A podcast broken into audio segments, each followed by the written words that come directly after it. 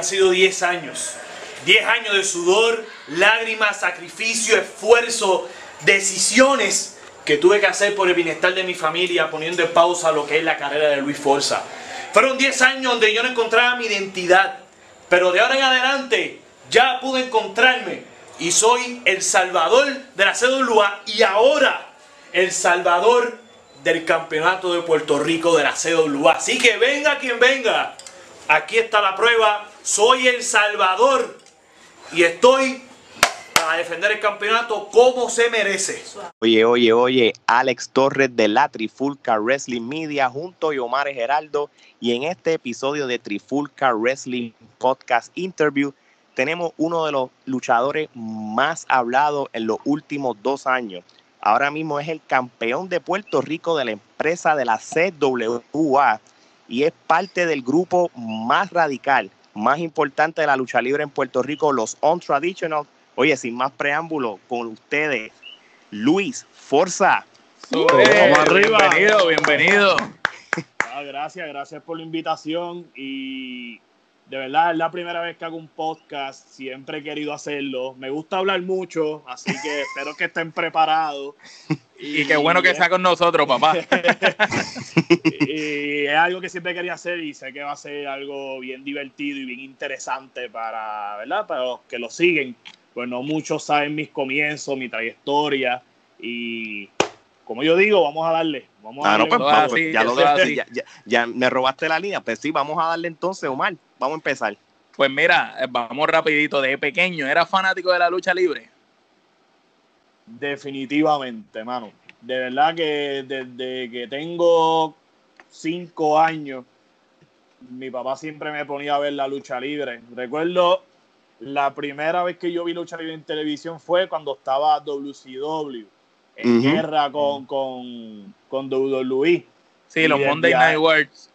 Y ya de ahí, desde pequeño, pues yo me gustaba ponerme los calzoncillitos, de, de que le compraba uno de, de chiquito.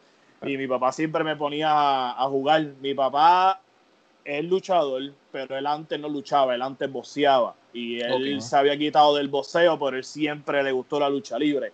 O sea que dio la mala pata, como yo digo, que mi mamá odia la lucha libre full.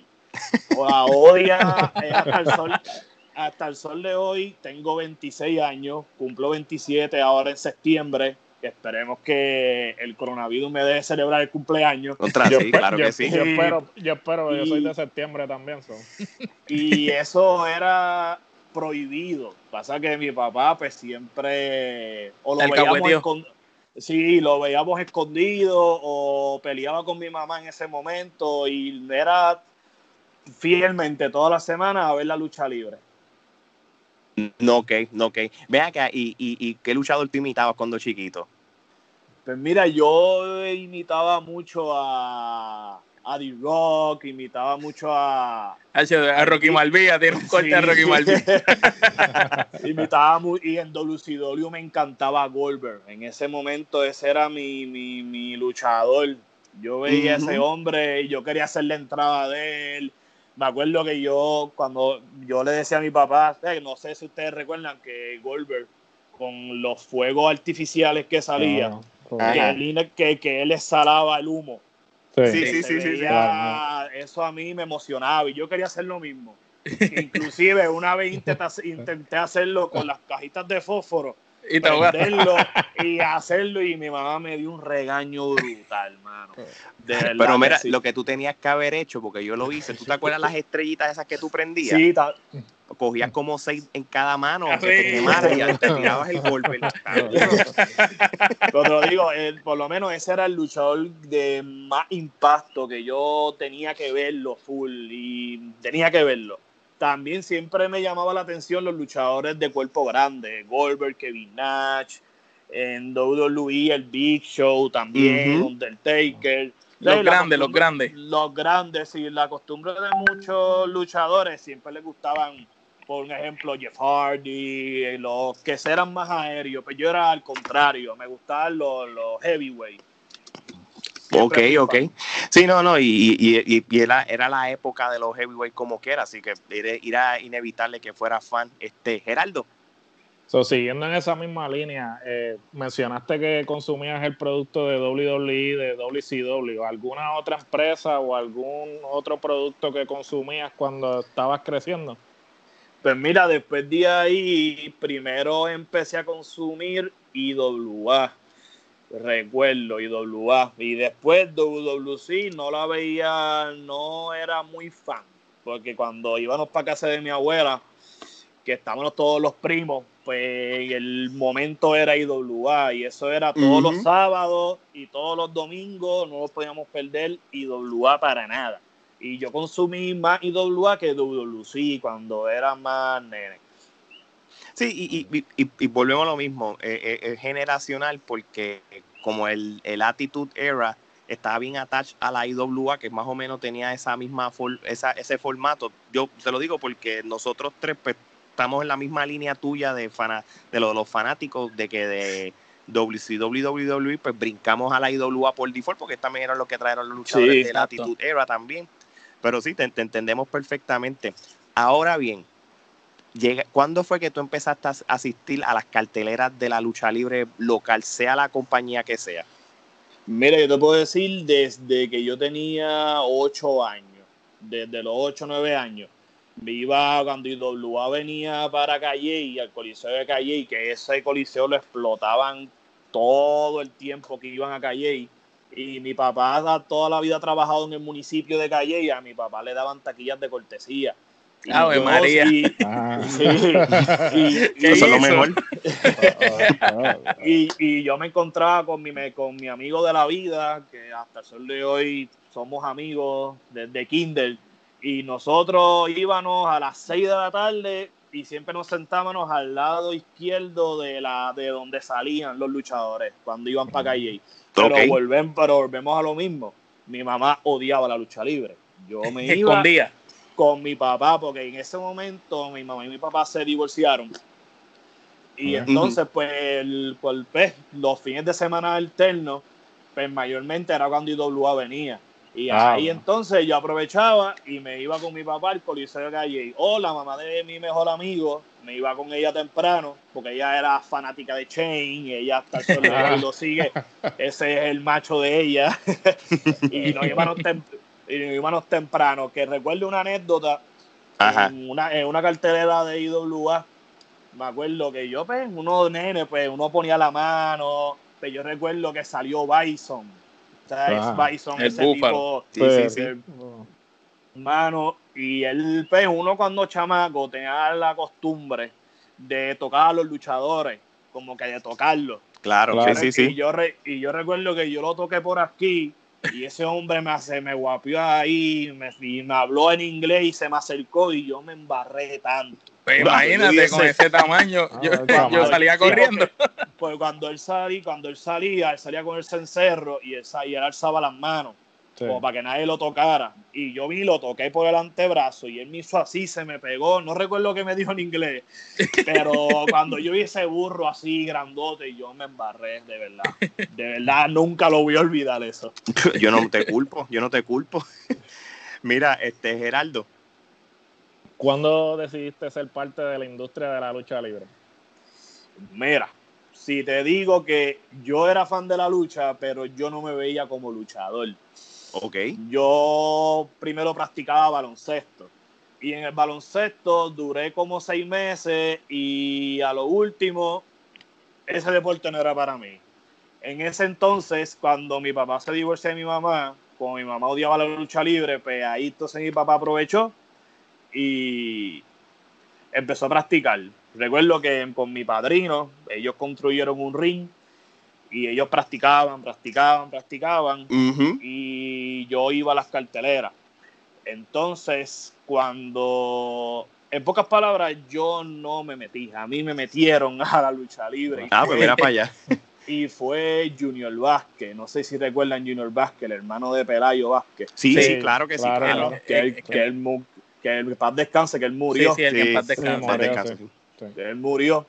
Recuerdo que en una de las carteleras yo tenía 14 años y él me veía que ya yo estaba muy envuelto, me trepaba arriba, porque pues en ese entonces ya mi papá tenía una compañía en Calle que se llama RWA.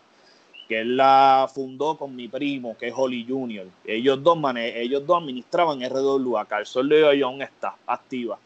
Ok. Y yo recuerdo que yo iba para las luchas, yo en ese tiempo, yo estaba en grado 10 y yo era un caco full. Yo estaba con mis trenzas, con mis vestimentas así de rapero. Y yo recuerdo que Junior Vázquez le dice a mi papá, ¿qué tú crees si a Luismi, porque a mí me dice Luismi, Ujú. ¿tú crees si metemos a Luismi a luchar? Y mi papá se, se enojó, porque mi papá siempre me cuidaba. Y él no estaba de acuerdo, que no estaba de acuerdo, que no estaba de acuerdo y que no estaba de acuerdo. Que él quería que yo me enfocara en los estudios, que me quedara como fanático. Ok. Y en ese momento, pues yo dije, ya, che, pues está bien. Pero yo seguí con la insistencia, la insistencia ahí de que yo quiero luchar, quiero practicar, que entonces mi primo, Oli Junior, me llevó a practicar. Pero yo he sido un poco diferente a los demás. Yo sé que muchos de los luchadores que han entrevistado han ido a diferentes escuelas. Claro. Yo no fui una, yo no fui una escuela. ok. El, ri- el, el ring que usa CW ahora mismo, que es el hexágono, Ajá. Sí. ese ring lo tenían en una casa en Sidra, que el señor tenía como un espacio grande. Y yo recuerdo que ese ring lo tenía una compañía que se, llena, se llamaba NPW, que era de Oscar Pagán. Ok. Y yo recuerdo que él le guardaba el ring ahí y entonces mi primo me lleva allí. Pues entonces, pues mi papá se enteró porque a todas estas también me fui escondido de mi papá. él, se, él se enteró y él se fue detrás de, de mi primo en el carro. Pues cuando yo me trepo al ring, que yo hago las primeras caídas, mi papá me dijo en la cara, me dijo, tú no vas a servir como luchador, tú no sirves, te vas a del ring ahora. Wow. Y Wow. eso para y eso para mí fue Chocante. yo hasta yo hasta lloré de lo frustrado que estaba. Y así me dijo, no vas a practicar más nada y no vas a practicar más nada. Tú no sirves como luchador, yo te lo dije y recuerdo que él me castigó y todo ese fin de semana. Pero yo seguí, con, pero yo seguí con la insistencia hasta que mi primo convenció a mi papá y fue mi primo entonces quien me dio las clases de lucha. Pero mi papá le dijo a mi primo, tú te vas a encargar de él. A mí, yo me lavo las manos. Si él se lastima o algo, esa es tu responsabilidad. Y mi primo dijo, está bien. Y recuerdo que mi primo trabajaba en el pueblo de Calle y él salía a las 5 y yo ya a las 4 estaba allí esperando que él saliera y para Ajá. irnos a practicar. Y estuve practicando como dos, de dos a tres meses. Yo practiqué allí. Me machuqué los codos. Me acuerdo esos primeros días que yo llegué con espasmo.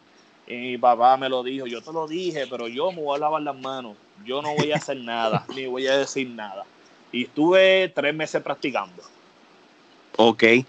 Entonces, este, todo esto tú, tú te encar- tu primo fue entonces que abogó por ti para que tu papá entonces en en cierto sentido te diera permiso y entonces tu papá no quería bregar entonces con eso.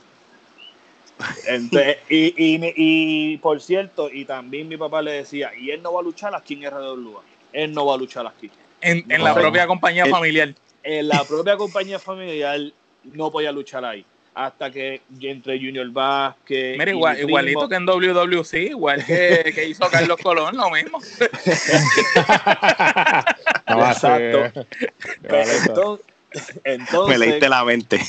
No podía dejar pasarlo. Está brutal. Entonces, antes de yo comenzar mi primera lucha, caí entonces entre mi primo y Junior Vázquez, que eran pues, los que llevaban la compañía, lo convencen a él. Pero otra vez mi papá le dijo, pues ustedes breguen con él, yo no voy a bregar con él. Pues mi primera lucha iba a ser con Vértigo. Ustedes Sí. saben quién es Vértigo. Sí, claro, sí, sí, sí, claro, él estaba en RWA en ese momento con un grupo de aguas buenas que eran excelentes luchadores que pues lástimamente la mayoría de ellos no están luchando incluyendo el único que ha sobrevivido de ese grupo que estaba en RWA ha, sido, Da- ha sido Dimes y Vértigo que los, dos son de aguas, los dos son de aguas buenas Ok. pues entonces mi primera lucha iba a ser con Vértigo, iba a ser en el aniversario de RWA, que en, ese momento iba a ser el 26 de abril del 2009, que fue mi primera lucha. Pero Vértigo, se- en ese, mm, como tres semanas antes, ya que estábamos, ¿verdad? En la historia y todo, recuerdo que Vértigo me dio la primera galleta de mi vida, que yo me fui con el canto hinchado. Entonces, te, teneció, teneció. Entonces a Vértigo lo contacta Sabio Vega para irse a IWA, que ahí fue que él hizo el personaje de Sónico. No sé si ustedes lo recuerdan. Sí, sí, sí. Pues, pues, entonces Vértigo se va para IWA para hacer ese personaje, él dejó, ¿verdad? Todo claro. Y entonces, ¿ahora qué iba a hacer conmigo? Pues entonces terminó luchando conmigo mi primo, que fue Oli Junior. Fue el que terminó. El, mismo que, el mismo que te dio las bases, ¿verdad? El mismo que me dio las bases fue el mismo que en ese, en ese story, en ese storyline pues la gente se lo vivió en Calle al máximo. El público de Calle hasta el suelo es un público demasiado de picante.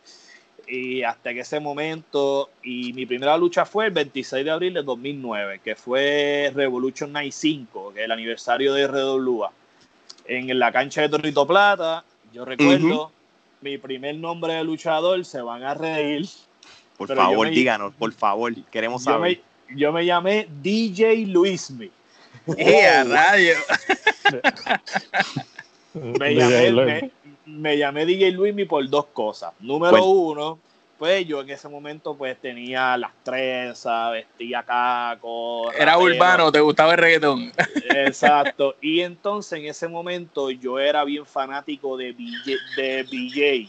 El fenómeno, ajá. De BJ. Pues BJ, cuando yo lo empecé a ver, él luchaba con trenza. Trenza, el pantalón, caco, sí, me acuerdo. Que de hecho fue cuando él empezó como tal a explotar. No, y, tenía, y, ganó el campeonato universal con ese gimmick. Sí, sí, sí. sí, pero antes del campeón universal, él empezó desde abajo allá. Exacto. Y entonces, pues yo no me podía llamar BJ Luismi, pero yo le cambié la B y le puse la D. Y le puse la de DJ Luismi. Yo salí con una canción de esas mafiosas, callejeras. y esa noche de verdad que jamás la voy a olvidar, jamás, porque fue el inicio de muchos tropiezos que yo tuve en el camino, porque recuerden que yo practiqué poco tiempo, yo estuve dos meses, dos meses y medio, y esa primera lucha con mi primo, pues obviamente, pues él me llevó de la mano, pero ya de mi segunda lucha en adelante, esas luchas eran fracaso total, esas luchas mías eran fracaso, y en ese momento había un grupo de luchadores que tenían la mala costumbre, que eran muy envidiosos y intentaban lastimarte. Intentaron lastimar a muchos luchadores que empezaban nuevos antes de ellos empezar. Los lastimaban, los humillaban, los miraban por encima del hombro. Y más a mí, que yo era el hijo del que llevaba la compañía, del dueño pero pues, muchas veces pues, me machucaron. De esa segunda lucha mía fue horrible. Esa lucha mía, esa segunda lucha mía duró tres minutos. Wow. Me acuerdo, tres minutos. Y las próximas luchas eran unas luchas fatales, fatales. Pues en ese momento, pues mi papá me intentó defender muchas veces y le hizo frente a los no me imagino. Pero en, ya llegó un momento en que, en que mi papá me tuvo que dar y me tuvo que decir, me tuvo que decir que yo tenía que aprender malicia. Por eso es que hasta el sol de hoy yo tengo esta mentalidad, el que me tire a mí un ring para, para lastimarme, yo lo voy a matar en un ring. Es que tiene que ser así. y entonces, se tienen que proteger y si no se protegen, pues, pues nos matamos aquí. Entonces, porque yo era demasiado humilde y demasiado cohibido y tenía mucho miedo. Sí, pues el respeto. Exacto, vengo de una primera lucha que fue con mi primo a luchar ya con luchadores con que estuvieran en la compañía, pero no son familia. Exacto, no te iban a cuidar. No me iban a cuidar y entonces mi papá me habló un día, una noche, que yo salí súper frustrado y me lo dijo, tú tienes que aprender malicia, tú tienes que ser un asesino en el ring. El que te tira a lastimar, tú le tiras a matar. Tú tienes que respetar y tienes que, para que te respeten. Y el que no te respeta, tírale a matar que yo después respondo. Pero si no, no puedo seguir defendiendo de todas las carteleras. Y ahí entonces pues, yo fui aprendiendo malicia y pues, cogiendo malicia. Y entonces pues, el luchador que me daba fuerte, pues yo le daba para atrás. Y ya como que en ese momento, cuando un luchador se acostumbra a que, ese otra, a que esa otra persona es boba, cuando sí, lo amedrentan, lo amedrentan. Es como en todos lados. Abusan. exacto, cuando esa persona boba ve que ya se cansó y le responde para atrás, esa otra persona, por, por más mala que sea, se impresiona porque dice, wow, espérate, este muchachito me está, me está respondiendo, déjame bajarle. Y con muchos luchadores que estaban, tuve que hacerlo. Y de ahí entonces me fui ganando el respeto del roster en ese momento. Y, todo, y todo lo que yo he tenido que aprender en el transcurso que cumplo 11 años en la lucha libre ahora en abril, lo he tenido que aprender con cantazos. Se luchaba, en Calle se luchaba todos los sábados, todos los sábados. Y entonces mi papá, yo tenía que pegar el flyer, poner calle montar yo ring. Tenía que, yo tenía, yo monté ring, desmontaba ring, eh, escenografía, la cantina, yo si no ayudaba a mi papá, y no fue conmigo nada más, fue con, con, los, con los que monté, con un grupo de luchadores que también empezaron después de mí. Esa era la disciplina que también los dio mi papá. O me ayudan, si no me ayudan, no hay cartelera. No, ok. Fíjate, pero sabes que, y eso te hace, discúlpame, que eso te hace ser como que, mm, que estás valorando lo que es el negocio, te conviertes en un all around que conoces desde A a la Z lo que conlleva la lucha libre, de, tanto como luchador, como en la cantina, como en montar, como en la logística, y eso te, eso te, te hace crecer como, como alguien este, en el, en el en, en, esta industria como tal. Sí, y definitivo, y también si yo uno bajaba las notas, también eras castigado. Mi papá, bajaste las notas, no vas a luchar en dos semanas o en un mes hasta que tú me subas esas notas. Porque después de, mí, después de mí empezaron mucho a mi edad, a los 15, 16 años. Y ese grupo de lucha, ese grupo de luchadores en ese momento eran lo que hacíamos, pegar flyer, todo. Todo, todo el trabajo todo ese trabajo y aprendí esa disciplina y lo malo de muchos luchadores que están comenzando ahora es que le quieren dar no tan solo todo, sino que no le enseñan el sacrificio de lo que es llevar una compañía. No es fácil tener que hacer todo, montar ring, desmontar ring, escenografía, buscar cancha, que esta cancha estaba disponible, ah, pero a mí se me había olvidado que yo tenía un, ya esta cancha estaba comprometida para que yo actividad, entonces buscar otra de emergencia, esa otra cancha no está, hasta entonces suspender la cartelera, que muchas veces pasó, y eso es un error, ¿verdad? Esa es mi opinión, eso es un error de los maestros que dan clases de lucha libre y también de las otras compañías que le dan la oportunidad, no les enseñan ese sacrificio que eso... hay que pasar. Que hay que pasar desde, yo recuerdo que los sábados mi papá se levantaba a las 6 de la mañana para montar el ring en el, en el camión. El camión muchas veces se quedaba a pie, se le explotaba una goma, todo, todo, todo, todo. Desde ese sacrificio, montar ring muchas veces en las canchas de calle y de repente prendían los focos y de repente, pum, se fue la luz en la cancha, no hay cartelera. Diantre. Que yo por lo menos he vivido, yo viví esa parte y me siento pues orgulloso y lo valoro y lo respeto. Y respeto también a los que llevan compañías independientes en Puerto Rico y fuera de Puerto Rico porque no es fácil llevar una compañía.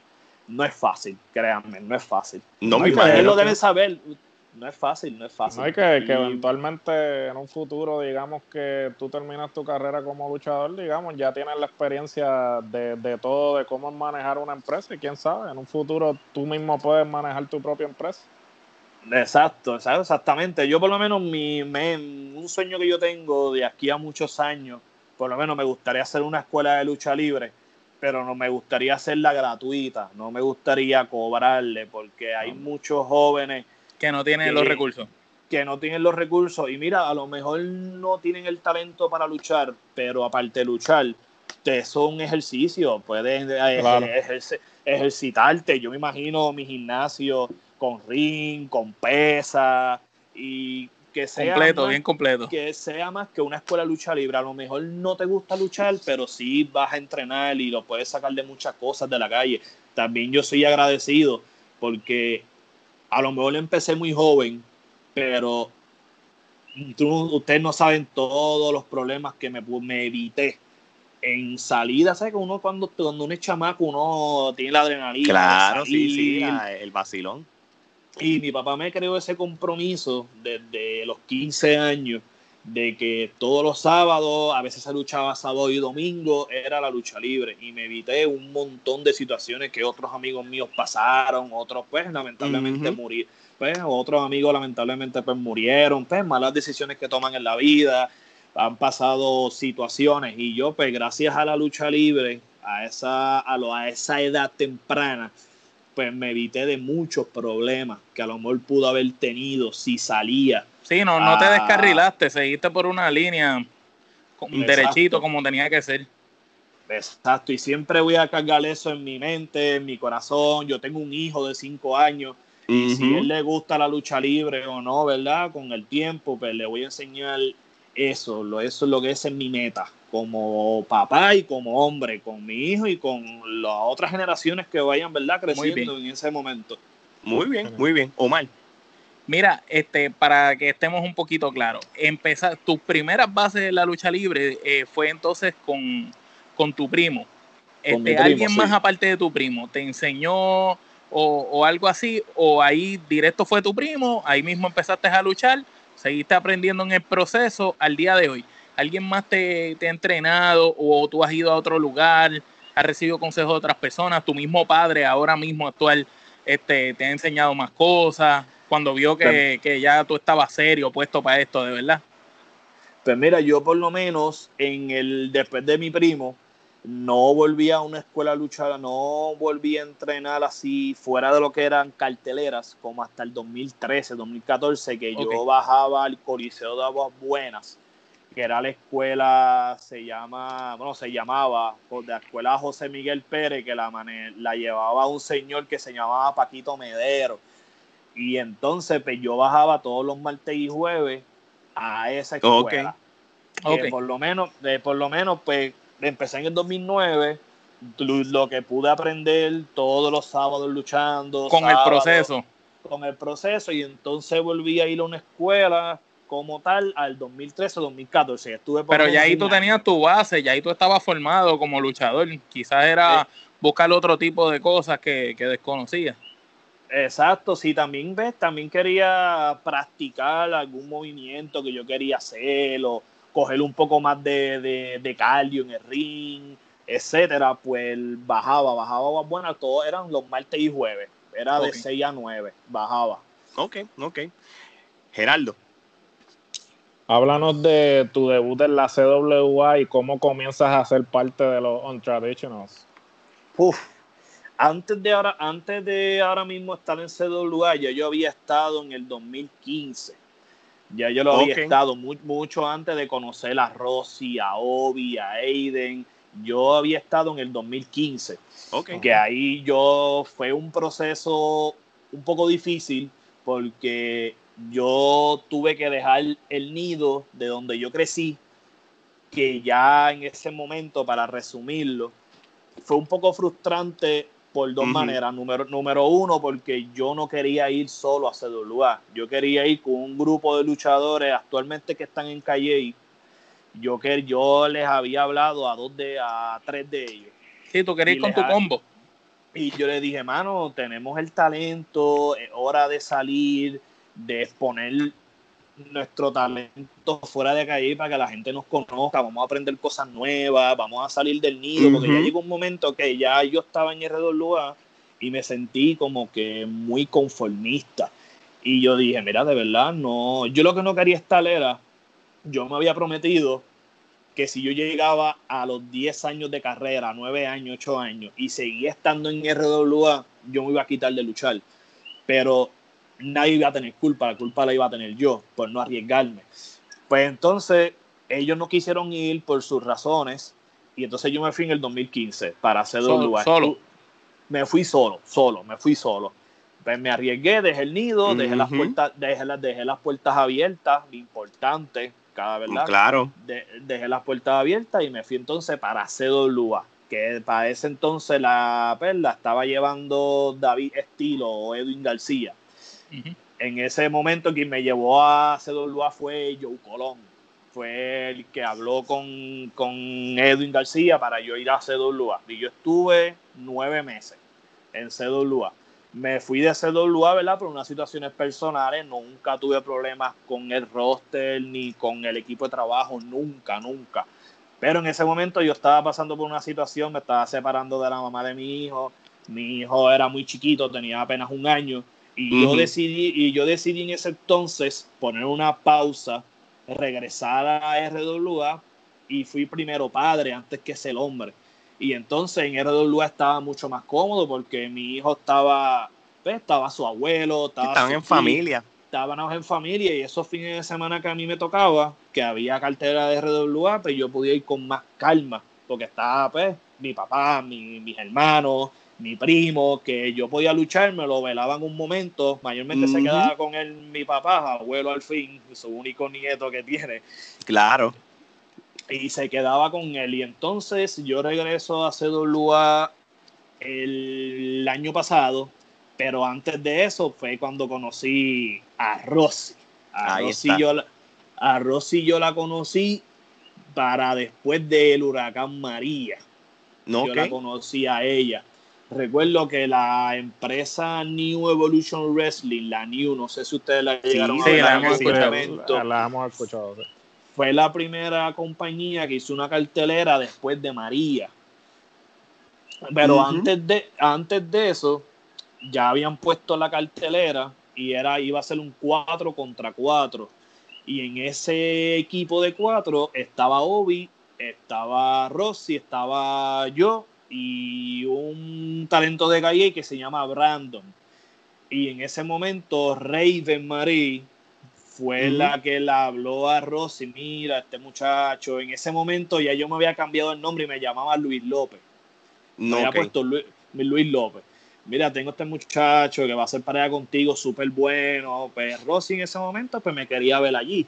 Claro. yo recuerdo que yo llego temprano a la cartelera, ya yo lo había visto anteriormente, créanme, que la Rosy que ustedes entrevistaron no es la que ustedes entrevistaron y la que yo conozco desde hace dos años atrás no es nada, no es nada comparada a la de antes. La de antes era una egoísta, era una gloriosa, ella lo sabe. Ella, lo, dijo, ella lo dijo. Ella lo, dijo, ella lo dijo, ella era súper imprudente, te caía malísimo.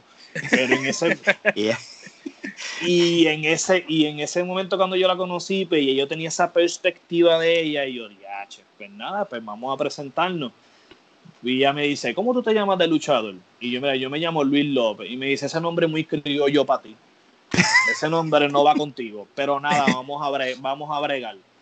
Pues nada, pues hicimos, pues, pues luchamos. Y e, al principio de la lucha, yo me lastimé la rodilla. Yeah. Recuerdo que me, me, trepé la tercera cuerda, iba a, hacer, iba a caer y hacer un, un tres cuartos, un roll-up y cuando caí, se me, se me fue la rodilla, mano. se me, fue, se, me iba, se me había ido la rodilla. Y entonces, y en ese momento yo dije, ya, entre empezando la lucha, Rosy me iba a ver. Sí, tú dijiste, la embarré. Exacto, y en ese momento yo recuerdo que Rosy me había dado una camisa que la primera camisa que ella se hizo, que salía la cara de ella aquí en el medio, como una cara chiquita me acuerdo que ella me dijo, yo te voy a ver porque tengo pensado hacer un grupo y me hablaron bien de ti, vamos a ver cómo te mueves en el ring. Empezando la lucha, ni cinco minutos y me pasa lo de la rodilla, pero pues yo termino la lucha. Y cuando termino la lucha, pues ella pues, me felicita por la valentía en terminar la lucha. Porque y, a pesar de lesionarte. Sí, exacto, fue que me había, se me había tenía una inflamación en el menisco y que fue en la rodilla derecha, se me, se me había inflamado. Se me fue la rodilla hacia el lado y se me inflamó.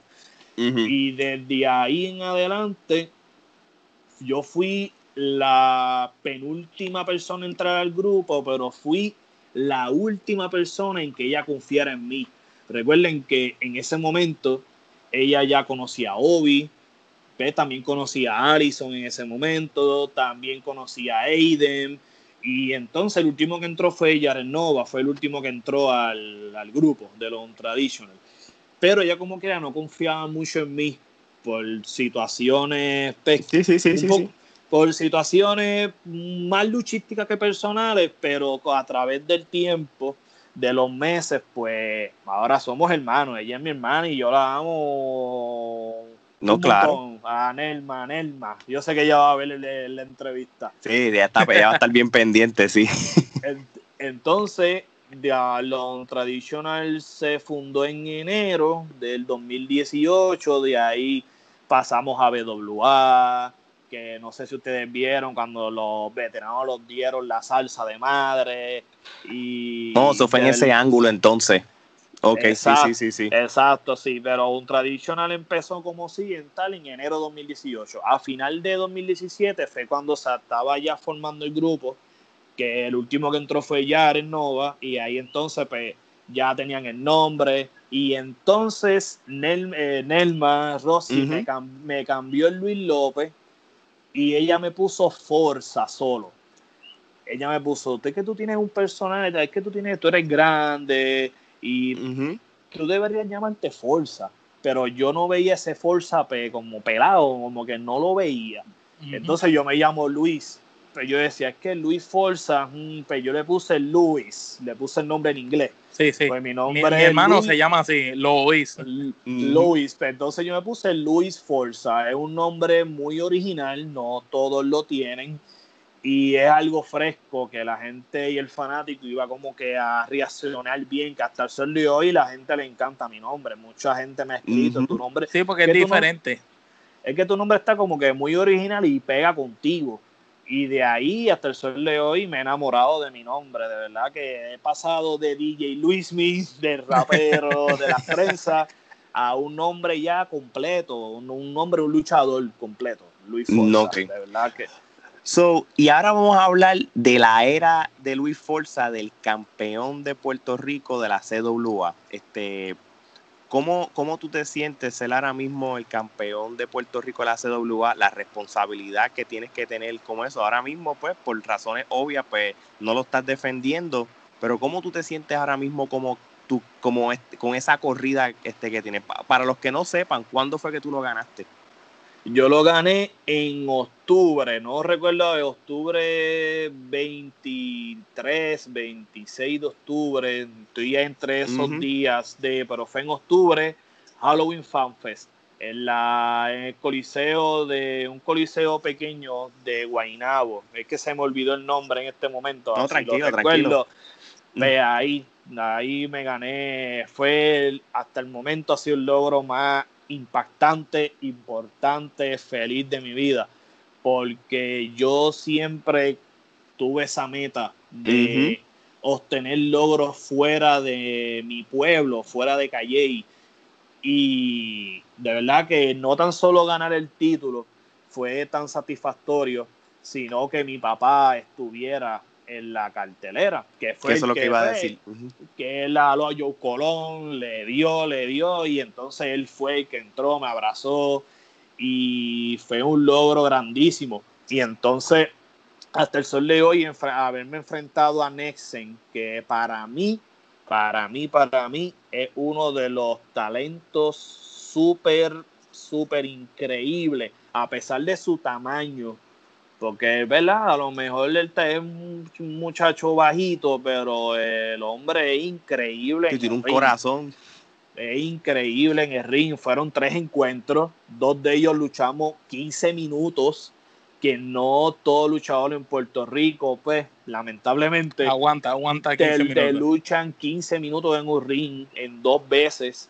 Que fue la primera fue en Dorado, en Maguayo, y la segunda fue en Cataño yo recuerdo que en el camerino yo entraba y muchos de los talentos me decían, wow, de verdad que yo te tengo que felicitar y lo felicitaban él, ¿verdad? Aparte, los, te, los tengo que felicitar porque han luchado dos veces, 15 minutos, se han dado duro y la gente ha reaccionado bien a la lucha. Y esa tercera lucha no fue la excepción tampoco. Por eso yo digo que hasta el sol de hoy, mi rival favorito, hasta el sol de hoy, mi rival favorito, me encantaría volver a luchar con él las veces que sea necesario, es Nessen. De verdad que ese muchacho es increíble. Y de verdad que el título de Puerto Rico es una responsabilidad grande. Y no es tan solo cargar un campeonato, es representarlo de buena manera. Claro. Y de representarlo de buena manera y seguir aprendiendo. No me quiero quedar aquí en este campeonato de Puerto Rico. Quiero aspirar a más dentro de ese WA o fuera de ese WA, quién sabe, ¿verdad? WC, WWL, que una, yo llegué a luchar en WWL en agosto de 2018, llegué, llegué a luchar una sola vez y fue una experiencia también increíble, pero no me quiero quedar ahí. Esto no es como que, ah, ya logré esto, ya no, pues, no voy a hacer más nada. No, esto es el comienzo. Ah, pues mira, y, para... Eh, y casualmente esa es la próxima pregunta bajo esa misma línea. Omar, pregúntasela de nuevo para que él continúe con, con esa línea. Pues mira, por esa misma línea queremos saber tus metas a corto y largo plazo. Nos hablaste de que en un futuro te gustaría tener tu propia escuela tipo gimnasio de lucha libre. Este, hablaste también ahora de que te gustaría ir a otras empresas. Eh, cuéntanos tus metas a corto y largo plazo, que es lo que Luis Forza tiene para el mundo de la lucha libre. Por lo menos mi meta a corto plazo es, ¿verdad? Lamentablemente el COVID-19, el coronavirus, me ha pausado la lucha libre en general en Puerto Rico. Y en el mundo, y en el mundo, muchachos. Nosotros entrevistamos gente de Panamá, de todos lados, y, y todo el mundo está loco porque esto se vaya yo de verdad, yo me veo, ya yo tengo esa visualización, yo soy una persona que cuando yo me propongo algo, yo me propongo metas reales y me propongo metas que yo sé que tengo que trabajar duro, no me las quiero ganar, yo no me las quiero que me los regalen, yo me lo quiero ganar. Como me gané también, ¿verdad? El campeón, la oportunidad por el campeonato. Yo me veo de aquí a, a que se acabe el año, como mucho, empezando el año que viene. En verdad mi meta era antes de diciembre luchar por el campeonato mundial de la CWA. Y yo sé que si yo trabajo duro, sigo trabajando duro, yo sé que lo voy a lograr. Más allá, me gustaría estar en WWC, es la única empresa en la que yo no he estado. ¿verdad? recordando, yo luché una vez en WWL, que fue en agosto de 2018, pero en WWC nunca he estado. Y esa es mi meta de aquí a un año, o sea, para el próximo año. Sí, cerca, lo más cercano posible esa es mi meta y pues hay que trabajar duro para eso. Y yo, y más allá a fondo de dos a tres años, puede ser menos, me gustaría viajar fuera del país a luchar, ya sea a Estados Unidos, ya sea a México, es una de las metas principales para mí, que yo creo que es la meta de cada luchador, luchar en México, en Japón, en Estados Unidos, para darte a conocer y esas son mis metas y a largo plazo, pues, ¿verdad? Como le había mencionado, pues me gustaría tener mi propia escuela de, tipo gimnasio, de, lucha libre. Muy bien, muy bien. Vamos ahora a una serie de preguntas y vamos a volver a hablar de Luis Forza por el fanático de la lucha libre como tal. Geraldo. comenzamos. Este, ¿Cuáles serían tus top 5 luchadores de Puerto Rico de todos los tiempos? Sin importar el orden. Sin importar el orden. Sin importar el orden. Carlos Colón. Te puedo decir también el Invader. Muy bien. Te puedo mencionar Ricky Manderas. Te puedo mencionar Apolo, ¿verdad? Volviendo que siempre me ha llamado la atención los hombres heavyweight. Claro. Apolo y Sabio Vega. De verdad que hasta el sol de hoy ese hombre con la edad que tiene, aún impresiona dentro de un ring. De verdad que esos son mis top 5 luchadores de Puerto Rico. Macho, está bueno, me gusta muy bueno. Muy, muy buena lista. Ahora, vamos a hablar cuáles serían tus top 5, pero del exterior. Ya sea Estados Unidos para México. Mundiales, mundiales. mundiales. Bueno, mis top 5 actualmente ahora mismo son eh, Seth Rollins, me encanta como lucha. Drew McIntyre también me, también ese, es el de, ese es el de la trifulca. Nosotros bautizamos a, el caballo de la trifulca Drew McIntyre. Cuando empezamos hace un año la, la, la, Trifulca Wrestling Podcast, nosotros, los primeros episodios, nosotros estábamos ya este, endosando como si fuera un político a Drew McIntyre. Todavía, imagínate, abril del 2019, que no ni, ni se imaginaban que iba a ser el campeón. Y, mira y ya nosotros decíamos, él tiene que estar ganándole a Brock. Sí. me, me, voy a tirar una de Hugo. Escucha, eh, WWE escuchó el podcast de nosotros, por eso fue que lo hizo. a, lo Hugo, a lo Hugo. So dijiste Seth Rollins, dijiste Drew McIntyre. Drew McIntyre, a, mí me encantan tantos, pero te voy a mencionar mis mi top 5 como me la. Seth Rollins, Drew McIntyre, también me gusta Chris Jericho, ese es uno de mis nenes, sol de hoy tiene 50 y... Está duro, mano. se reinventa, se reinventa, nunca cambia. Sigue mejorando cada vez. Definitivamente también me gusta mucho Andrade sin alma, me gusta. Caballo. Y, el último y no menos importante, Kevin Owens. Ese. Puedo decir un sexto, puedo decir una ñapa. Sí, sí, sí, Dino, 10. Llega a 10. Es más, llega a 10. Vamos por 6. Vamos por 6. Ok, ya tengo a Edge, el 6, número 6. Muy bien. Edge. Tengo DNST, Kid Lee, me encanta. Uh, caballo. Caballo. Kid Lee, su, con, con, el peso que tiene, se mueve mejor que mucho. Sí, bien También me gusta. Will Osprey, lo adoro. Luis Osprey, ese hombre está demasiado, demasiado. Tú ves una lucha de ese hombre y tú, por lo menos yo, no puedo dejar de ver una lucha de él y no quedarme así. Nadie, nadie. Mano, nadie. ese tipo es, es, dinero. Sí, es verdad, es verdad. Es como que tú te quedas, wow, como él hace tan todas esas cosas y esa condición física que tiene, increíble. Impresionante. ¿Cuántas llevo? Llevo Lleva siete ya. 7. También me gusta mucho Jeff Cobb. Jeff Cobb, ¿no? También, sí, claro que sí. Claro, buenísimo también. Obviamente, Randy Orton. no puede faltar. es un caballote. También, aquí tanto. El ah, último, el este último. Ahora vas por el 10. Ajá.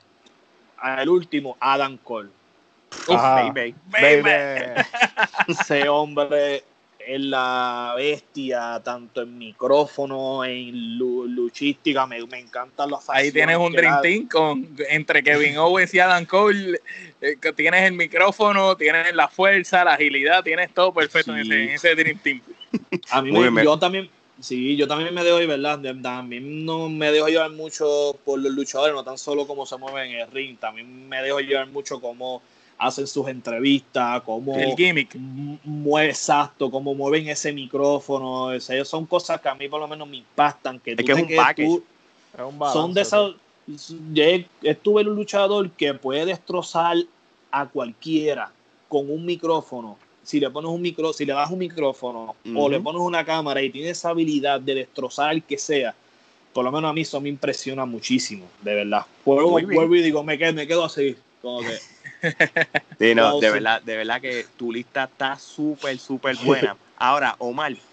Y ahora, de Puerto Rico, tus top 5, pero de ahora, de la de este actualidad. Este momento. De ahora mismo. Tus top 5. Y no, no importa si me quieres escoger alguna mujer en la lista, pero que sean 5. las 5 posiciones mejores luchadores de Puerto Rico en estos momentos, o luchadoras. Bueno, en estos momentos, número uno está el Royal. Número uno. Me gusta mucho Mark Davidson. Es un muchacho súper bueno. También me gusta mucho Manu. Manu, sí, Manu. me gusta. muy bueno. Sé que no sé si mucho luchador lo ha mencionado, pero por lo menos yo me gusta como lucha. Me gusta. Sí, Manu muy bueno. Y, también su superación. Él había, yo había visto, ¿verdad? Que él había empezado bastante gordito y haber bajado de peso. está y todo se ve que se ha fajado, se ve que rompió los esquemas y se salió de esa zona de confort y me gusta muchísimo. También sigo de las muchachas, sacando a Rosy, a Obi, a Aiden, mala mía, pero los tengo que sacar. También me gusta de, de las muchachas, me gusta mucho Kaila. Kaila, sé que Kaila es una muchacha que pues yo había hablado con Rosy anteriormente de unas cositas que yo me gustaría que ella cambiara, no tan solo, ¿verdad? Luchísticamente, en lo personal, pero pues es una lucha bastante bien dentro de un ring. Y Nessen, Nessen, de verdad que Nessen es impresionante. De verdad que sí. Muy, muy buena lista. una, una ñapa. Una ñapa. Dale, dale. No sé si ustedes han visto a Ryan Red. También he luchado con él, Ryan Red. Y él también si, no lo han si no lo han visto luchar, Lo voy a buscar. no, lo voy a buscar. Te voy a buscar porque no, no, de verdad que sinceramente no voy a mentirte, no, no había escuchado de él. Pero por recomendación tuya lo vamos a buscar. Véalo, También él, eh, en la he luchado con él ya como en tres ocasiones y es un luchador que más o menos igual que Nessen. Pasa que Ryan Reyes es un poco más gordito, pero se mueve demasiado también. Que lo Kevin Owens, un tipo de estilo Kevin Owens. Sí, parecido, lo pueden buscar y por lo menos de verdad que no se van a arrepentir. no, no, lo vamos a buscar, tranquilo. Puerto Rico tiene demasiado luchador bueno, así que yo no, no, no, no lo dudaría de verdad. Ahora, esta pregunta que te vamos a hacer es bien interesante, Gerardo. Pues básicamente, ¿cuál es tu dream match o lucha de ensueño o si tienes más de una? Tengo tres luchas de ensueño. Zúmbala. La, la, la, número uno, me encantaría luchar con Mecha Wolf en algún momento de mi carrera y de mi vida. Ese hombre es la madre la de la máquina de guerra luchando. También me, otro Dream, Match con Carly Colón, Carlitos Caribbean Cool. Me muy bien, muy bien. Con él. Y también me gustaría luchar con Apolo. Con Eso sería muy buena lucha. Apolo. Siempre fue. Con, Apolo debería hacer una lucha del último hombre de pie. Con un last man standing A ver quién, quién, quién puede más, si el León o Forza. de verdad que siempre fue un luchador que cuando yo lo veía de chamaquito, ¿verdad? Siempre me llamó la atención. Siempre era bien impresionante. También me hubiera gustado luchar con un Bison, pero ¿verdad?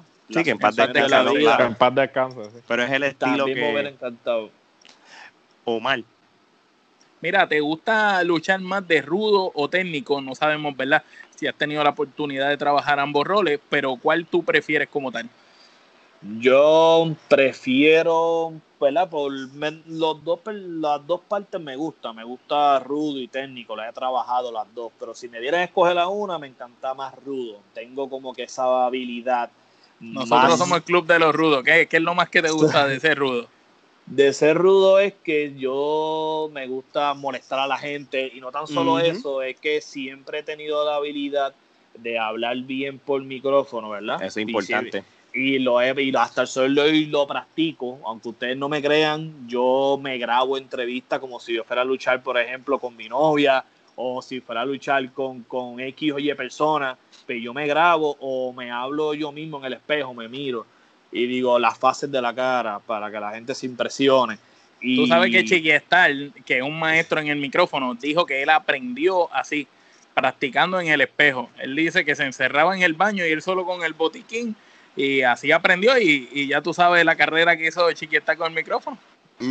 Eso es verdad. Sí. yo, si te ponen a pensar, ¿verdad? El, para los tiempos de IWA, los tiempos, esos tiempos, esas entrevistas eran, eran, obviamente las entrevistas es algo bien importante y eso es lo que te llama a la gente, las entrevistas, cómo ese luchador maneja el, las cámaras, el micrófono, porque eso es lo que te va a llevar al fanático más allá de lo que es la historia, de lo que es la historia. La historia, obviamente, la historia, el editor va a hacer su trabajo pero también el, la responsabilidad del luchador de que lo que hable sea coherente y que atraiga a ese fanático y decir yo creo que yo tengo que ver esa lucha, yo voy a ir para allá y, tenga que ir de Fajardo a bajar a Mayagüez, ¿verdad? Ponerlo de esa manera. A ver la lucha.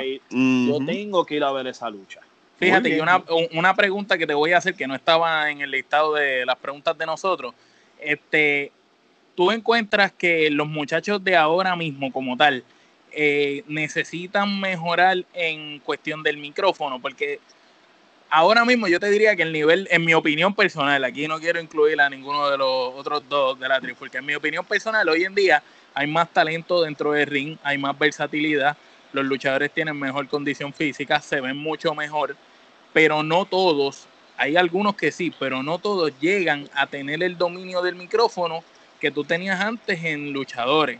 Vemos que en el pasado muchos luchadores quizás no eran tan buenos dentro del ring, pero sí en el micrófono y ese micrófono era lo que hacía, como tú bien dijiste, que motivaba al fanático para que fuera a las canchas. Entonces, hoy en día te dan un espectáculo, una lucha 5 o 6 estrellas, brutal, o como nosotros decimos, una lucha ramillete de quenepa, Pero entonces la entrevista que hacen antes de la lucha no es una lucha que no es una entrevista que tú dices me motiva a la lucha. Simplemente el fanático quizás hardcore como nosotros que dicen, ah, contra, yo sé que Basago es una bestia luchando, pues voy a ir a ver a Basago contra el cuerpo.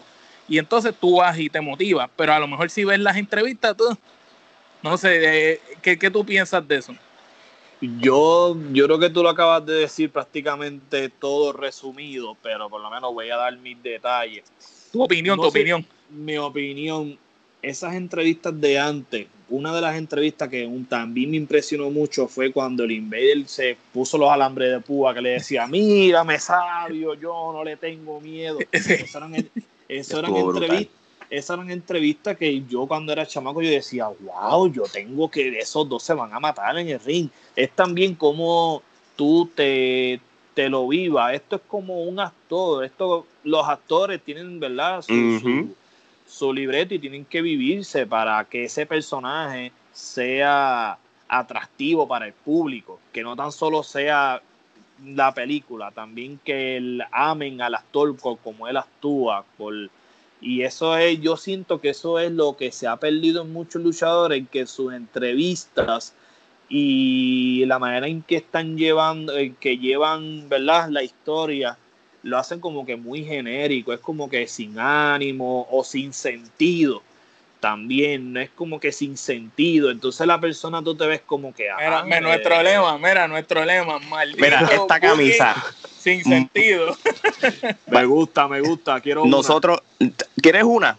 Te vamos a enviar una. Mira, te lo voy a poner de esta manera. Nosotros desde cuando empezamos la Trifulca Wrestling Podcast, que ahora es Trifulca Wrestling Media, nosotros dijimos que muchos muchos storylines en la lucha libre mundial a veces carecen de booking, le llamamos booking sin sentido. Esta camisa nosotros las tenemos ya de, meses, nosotros o sea, no, no, no la hemos puesto a, vender todavía duro, pero ya teníamos desde, de este, este, es nuestro lema, el, el booking, sin, sentido, porque por eso le decimos maldito booking sin sentido, como que tú sabes, repudiamos el booking sin sentido. Exacto, pero, pero sí contando una historia, ¿no?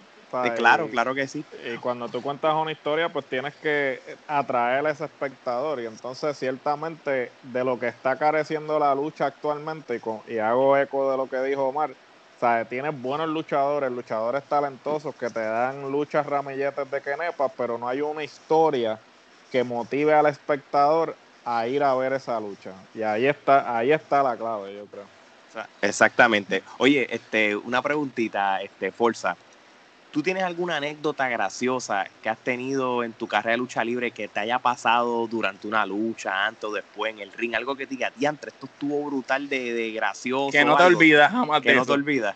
Mira, yo te puedo decir, tengo varias, pero una de mis favoritas, que fue para el año 2010, en ese momento yo hacía pareja con mi papá y me tocaba traicionarlo a él. Entonces, pues yo, pues, eso fue en la cancha de Fuyana en Calle y esa cancha para nosotros, no, por lo menos yo la bauticé la Pepín Cestero de Calle porque los mejores, los mejores eventos... Era la catedral de Calle.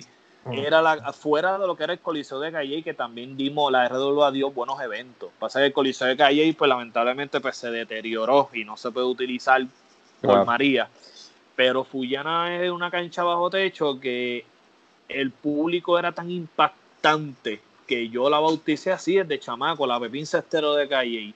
Y, yo recuerdo que yo traicioné a mi papá, recuerdo que le di una manopla y, la, y de repente la gente se quedó coquí. Nadie habló. Pues entonces mi primo fue el que salió. En ese momento también estaba Ángel Rodríguez en RWA. Exacto, el hermano de Víctor de Bodigar, ¿verdad? que en Víctor pues entonces, oh, pues entonces mi primo Oli cogió a mi papá por los brazos y yo recuerdo, yo le, ¿verdad? En la línea yo le dije, tú no eres mi papá, tu sangre no es mi sangre, yo te odio. Y le escupí la cara de verdad, le escupí porque él me la pidió así. Yo, se le, yo se le escupí de verdad y le di una galleta. Diantre. Pues entonces, cuando yo me bajo de ring, tu papá se la vivió a los Vince McMahon, literal. Digo, lo que sea por la empresa. Y no se me olvida jamás, él, yo le escupí la cara, le di la galleta, él estaba también sangrando. Cuando yo me bajo de ring, obviamente la mayoría cuando uno lucha en una cancha bajo techo no hay vallas. Sí, eso es, los bleachers, sí. Pues a mí un, pues, hubo un muchacho que yo tenía el pelo largo y él me jaló por el pelo. Él me jaló por el pelo. Y va a caer encima. él me, jaló, él, me, él me por el pelo, pero en ese momento mi primo rápido se percató y él me jaló por la cintura. Y entonces habían con un grupo de personas que me estaban esperando afuera porque a mi papá Ay, Dios mío. Porque en ese momento a mi papá se lo llevaron en una ambulancia también que eso fue algo súper impactante. Cogieron se lo llevaron en ambulancia y estaban en ese momento esperando de que tuvieron que llamar los guardias para que se fueran, porque recuerden que yo tenía que, no, no, recuerden cortarme, no recuerden que yo tenía que desmontar el ring, desmontar la ah, escenografía. ¿Y cómo ibas a hacer eso con toda esa gente allí que, te querían caer encima? Ese, ese era el problema. No era que yo me fuera, era que yo me tenía que quedar a ah, desmontar. Entonces, ese grupo. de, ese, te fijaron ahí. Eh, entonces, ese grupo de personas me estaban esperando afuera como 10 o 12 personas entre mujeres y hombres me estaban esperando. Yo quiero que Luis me salga porque le vamos a romper la cara, que es un abusador, etcétera. Y tuvieron, que, y tuvieron que llegar y tuvieron que llegar dos patrullas, meterse al camerino, hablar conmigo, para entonces para que esas personas se fueran para yo poder desmontar el ring. Como quiera ese día yo desmonté perseado, como decimos acá porque yo me quedaba como que ya aquí va, va, a aparecer alguien, pero gracias a Dios no pasó nada. hablando claro, tú te, tú te tardabas una hora desmontando en reeling y ese día te tardaste 15 minutos. A la mía, a la mía. Yo, yo, yo mayormente me encargaba de la escenografía para desmontar. Yo desmontaba la escenografía y yo desmontando la escenografía. yo desmontando rápido, entonces a la milla, a la milla, pero cógelo con calma, que no va a pasar nada, pero es que esta gente me estaban esperando afuera. Pero vean acá, vean, acá, el Calle y el Kayfabe este, está full, ¿sabes? Se, se creen, la, se creen que, que, es real full, ¿sabes? Porque por lo que puedo entender, no entiendo. Por lo menos en ese, en ese momento, ese público de Calle 2010. Es 2010, yo 2012 quizás. En ese momento en ese momento ese público de Calle y se vivía todo, todo, cualquier cosa que pasara, ellos se lo vivían y a mí, no tan solo a mí, a un luchador, yo recuerdo que se, al, luchador lo sacaron por la tercera cuerda, que él se llama Manny, él lo sacaron para afuera, el muchacho se le pega, pero entonces el luchador se paró y le metió y le rajó la ceja. Pero lo que no se sabía era que ese tipo, ese, esa persona, él era policía, pero ese, ah. pero él, sí, pero él estaba tomado. Y ah, estaba, libre, ah. estaba borracho, y otra persona le dijo, ah, que tú no te atreves a acercarte a él. Se lo buscó. Y eso fue otro lío porque él, después, él vivía cerca de la cancha, que también pasó en Fullana. Fullana también fue una cancha de mucho anécdotas y de muchos sustos también. Muchísimo. Hay que, hacer un hay que hacer un documental de Fuyana. De, Trifulca desde Fuyana. Fíjate, No, fuera de relajo, eso está bueno por un episodio otro día con fuerza, pero exclusivamente hablándonos de anécdotas de allí. Mira, te lo juro, te lo juro. Aparte de, en esa cancha de Fuyana pasaron de todo. Ahí de, de, de peleas, de mujeres, de hombres dentro de, fanáticos que peleaban de la nada, luchadores con fanáticos, eh, de todo. Hasta una vez un luchador se lo llevaron preso. lo sacaron del que sí, porque en ese momento, ¿verdad? Saludos, si me vas a ver, no voy a decir tu nombre, pero esa persona debía pensión. y, él lo estaban, y él lo estaban buscando lo estaban buscando. Y André, qué fuerte, tú te imaginas, ¿dónde, dónde, está este señor? Ah, allí, él está en la cancha luchando, está bien. La, estipulación era vas preso si pierdes la lucha. si pierdes la lucha vas preso, si ganas se te paga la pensión. Y también esa y también esa cancha tenía muy mala suerte de que los luchadores se lastimaban. El luchador se lastimaba el tobillo, las rodillas. Hubo un luchador una vez que el, tobillo se le fue literalmente para el otro lado. Eso fue una cosa asquerosa. Imagínate viendo eso podemos hacer ese episodio, y créanme que Hacho, le cuento toda la anécdota y fuera de. Lo vamos a tener pendiente. No, no, cuenta con eso. vamos a hablar de eso, de verdad que sí. Oye, eso va, eh, eso va. Ahora, ahora sí, vamos a hacer la sección más brutal de la Trifulca Wrestling Media y Podcast. Prácticamente la sección más popular que ahora mismo está todo el mundo hablando. Y es el toma. Y la, que, la que se quieren copiar, la que se quieren copiar, la que Así- siempre tratan de imitar. Pero, papi, eso es Dilo, dilo con propiedad. Aquí, aquí, aquí primero fue, así que Dale, Cero Geraldo. cero Sí, cero copias. Gracias, gracias. Luis. Bueno, eh, la sección de la que hablamos es la sección del toma y dame. Eso, básicamente la sección consiste en que yo te voy a decir un nombre, tú me vas a decir la primera palabra que te venga a la mente sobre esa persona. Si no tienes nada que decir, simplemente dices paso o si no conoces a la persona, normalmente nosotros hacemos nuestro research y son nombres que han sido parte de tu trayectoria, so, no creo que eso suceda. Exacto. Y es con, y es con una sola palabra. Y es Más- con Exacto, una y si, no, y si no quieres contestar, dices paso. Exacto. Ok, dale. Pero tú me tienes cara que tú no vas a darle paso, así que Sí, Eh, no, voy a ti. Vamos allá. La primera, Roxy, Hermana, Real OB, hermano también, hermano, hermanazo. Muy bien. Adrian Grimm, Ese talentazo. Y añadiendo otra palabra, perdón por romper las le- la regla. No, no, dale, dale. No, no, tranquilo. ta- talentazo y mi hermano también, mi hermano. No, pues claro que hermano, Mi hermano. el profe, Uh, leyenda. Leyenda. Sabio, Sabio Vega, Ese es el ícono. Ese hombre impresionante. Muy bien. el Invader número uno, Uf, trayectoria. Ese, el corazón. Y con 70 años todavía, como lucha por ahí. y, se, y se tira en tope suicida ese macho. Ícono, eso estuvo brutal. el Cuervo, Talentazo increíble. Talentazo increíble. el hijo del Enigma, Futuro. Hágame en caso. Futuro. Futuro. Bueno, por eso lo entrevistamos. eso es así, está Futuro. eh, Mr. Benjamin, El, voy a romper la regla otra vez. El mejor manejador dentro de un micrófono en lucha. La máquina. Muy bien. el Wizard, Charlatán. Johnny Blaze, Uf, Johnny Blaze. Eso es amigo, fiel a mi amigo. Muy bien. Da Gilbert, Claro. Da Gilbert, ese mi hermano, hermano, hermano, mi hermano. Lo amo con la vida, créeme. la empresa CWA, Mi hogar, mi segundo hogar. Mi segundo hogar. y para culminar, Luis Forza. Dedicación, humildad, esfuerzo y sobre todo superación. Superación. Yo creo que esa es la palabra importante. Superación, superación. Así es, bueno, Muy bien. pa- pasaste Pasaste con con A. 100. Pasaste con 100. Eso es.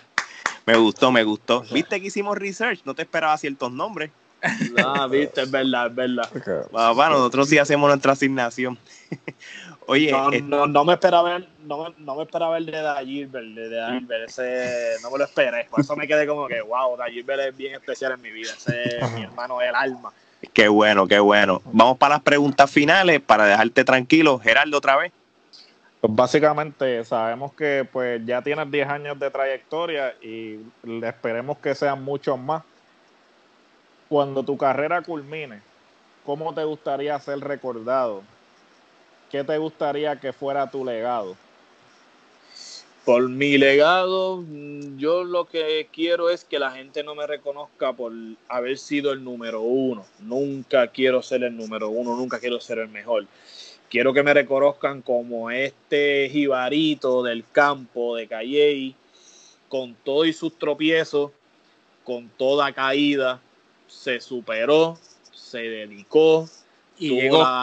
Y llegó y tuvo la disciplina. Y quiero dejarle lección que con disciplina, perseverancia y humildad, importante, esa es la palabra que todo luchador, si me va a ver que tiene el sueño de luchar o que está luchando ahora mismo, puedes estar arriba, y pero si no tienes humildad, esto es un esto este mundo da vuelta, puedes estar abajo. Nunca pierdan la humildad. La humildad es yo siempre lo, lo lazo con el respeto. Si tú eres humilde, la gente te va a respetar, sea como sea. Y quiero que me recuerden de esa manera. Prácticamente e, esa era la próxima pregunta. ¿Qué consejo tú le dabas a todo aquel? Y aparte de la humildad y la dedicación y el esfuerzo, ¿tienes algún otro consejo para todo el que le teme al fracaso? Toda la, todas estas personas que dicen, ah, yo quiero ser luchador, pero esto está muy complicado, me voy a quitar. ¿Qué consejo? De verdad que no, se, que no sean conformistas, que no se conformen con poco, porque ese es el error de muchos luchadores y también fue un error mío que yo cometí. Me conformé con poco muchas veces. Yo pensaba que ya no tenía más nada que hacer, ah, ya no voy a hacer más nada, ya cumplí lo ya cumplí mi sueño, ser luchador. Y no, eso no debe ser así. Fuera soñar en grande. Soñar en grande y todo es que todo para mí todo va de la mano con lo que es humildad, perseveración, superación, pero que no le tengan miedo al fracaso esto, esto no se trata de cuántas veces te, te caigas, sino cuántas veces tú te levantes. Y en la vida nunca se habla de los cobardes. Nunca has visto nada escrito de los cobardes. Se habla de los valientes. Así es. Muy bien. Oye, este, dinos las redes sociales para al que te quiera seguir. Ok, por lo menos las redes sociales en Facebook me pueden buscar como Luis Forza. Instagram, Luis Forza, así corrido, no tiene rayita abajo, no tiene a Luis Forza. Esas son las únicas dos redes sociales que tengo al momento. Luis Forza en Facebook y Luis, Luis Forza en Instagram. Y como quiera, está aquí en las pantallas también, así que... Sí, sí, aquí lo están viendo al lado, así que tranquilo. Exactamente. Muy bien, muy bien. Mira, Forza, de verdad te queremos dar las gracias por sacar este rato con nosotros. La pasamos súper bien, nos divertimos mucho y ya tú sabes que tienes el compromiso para la segunda parte de la entrevista para que nos cuentes entonces las, historias, de, Calle. De, Calle, esa famosa cancha. Crónicas de Calle. Las crónicas de Calle. Así que nada, de verdad que, que se repita y espero que la hayas pasado bien. No, mano, de verdad que agradecido, de verdad, mil gracias me cumplieron otra meta que yo quería hacer. Mira me alegro que hacemos nosotros. La segunda va, eso vamos a hacerlo. Quiero, quiero la camisa más adelante, quiero esa camisa. eso va, eso va. Quiero, quiero esa camisa y vamos a seguir rompiendo lo tradicional, tanto ustedes, en verdad en su proyecto, sigan para adelante, sigan creciendo. Gracias. No, vuelvo y repito, no se, no se conformen con poco, siempre sueñen más allá, más allá y más allá, créanme que lo van a lograr. De verdad que un placer haberlos conocido, tres personas, ¿verdad? Por lo que los pude ver, los pude escuchar. Humilde también, Alejandro, que fue el que me contactó. de verdad que no, nunca pierdan esa, esa esencia. Y los copiones, olvídense de los copiones, recuerden que ustedes son los originales y eso, la, la, eso los números no mienten ni van a cambiar tampoco. Y lo dice Luis Forza. Eso lo dijo Luis Forza. Lo dijo Luis Forza, no lo dijimos nosotros. mastícate esa, papito. bueno, mi gente, para los que nos quieran seguir eh, la Trifulca Wrestling Media, búsquenos por Facebook, la Trifulca Wrestling Podcast, eh, Trifulca underscore media en Instagram, en, Twitter y Trifulca Wrestling Media en Instagram, el canal de YouTube de Trifulca Wrestling Media para ver esta entrevista y otras también que tenemos y nuestros segmentos que tenemos de la lucha libre. Así y todas las plataformas de audio que sabe que estamos disponibles como Trifulca Wrestling Media. Spotify, Apple, Google Podcast. Escriban Trifulca Wrestling Media y van a ver todos los podcasts que hemos hecho desde abril del 2019. Así que ahora sí, de parte de Alejandro, Omar Geraldo y Luis Forza, esto es hasta la próxima. Chao.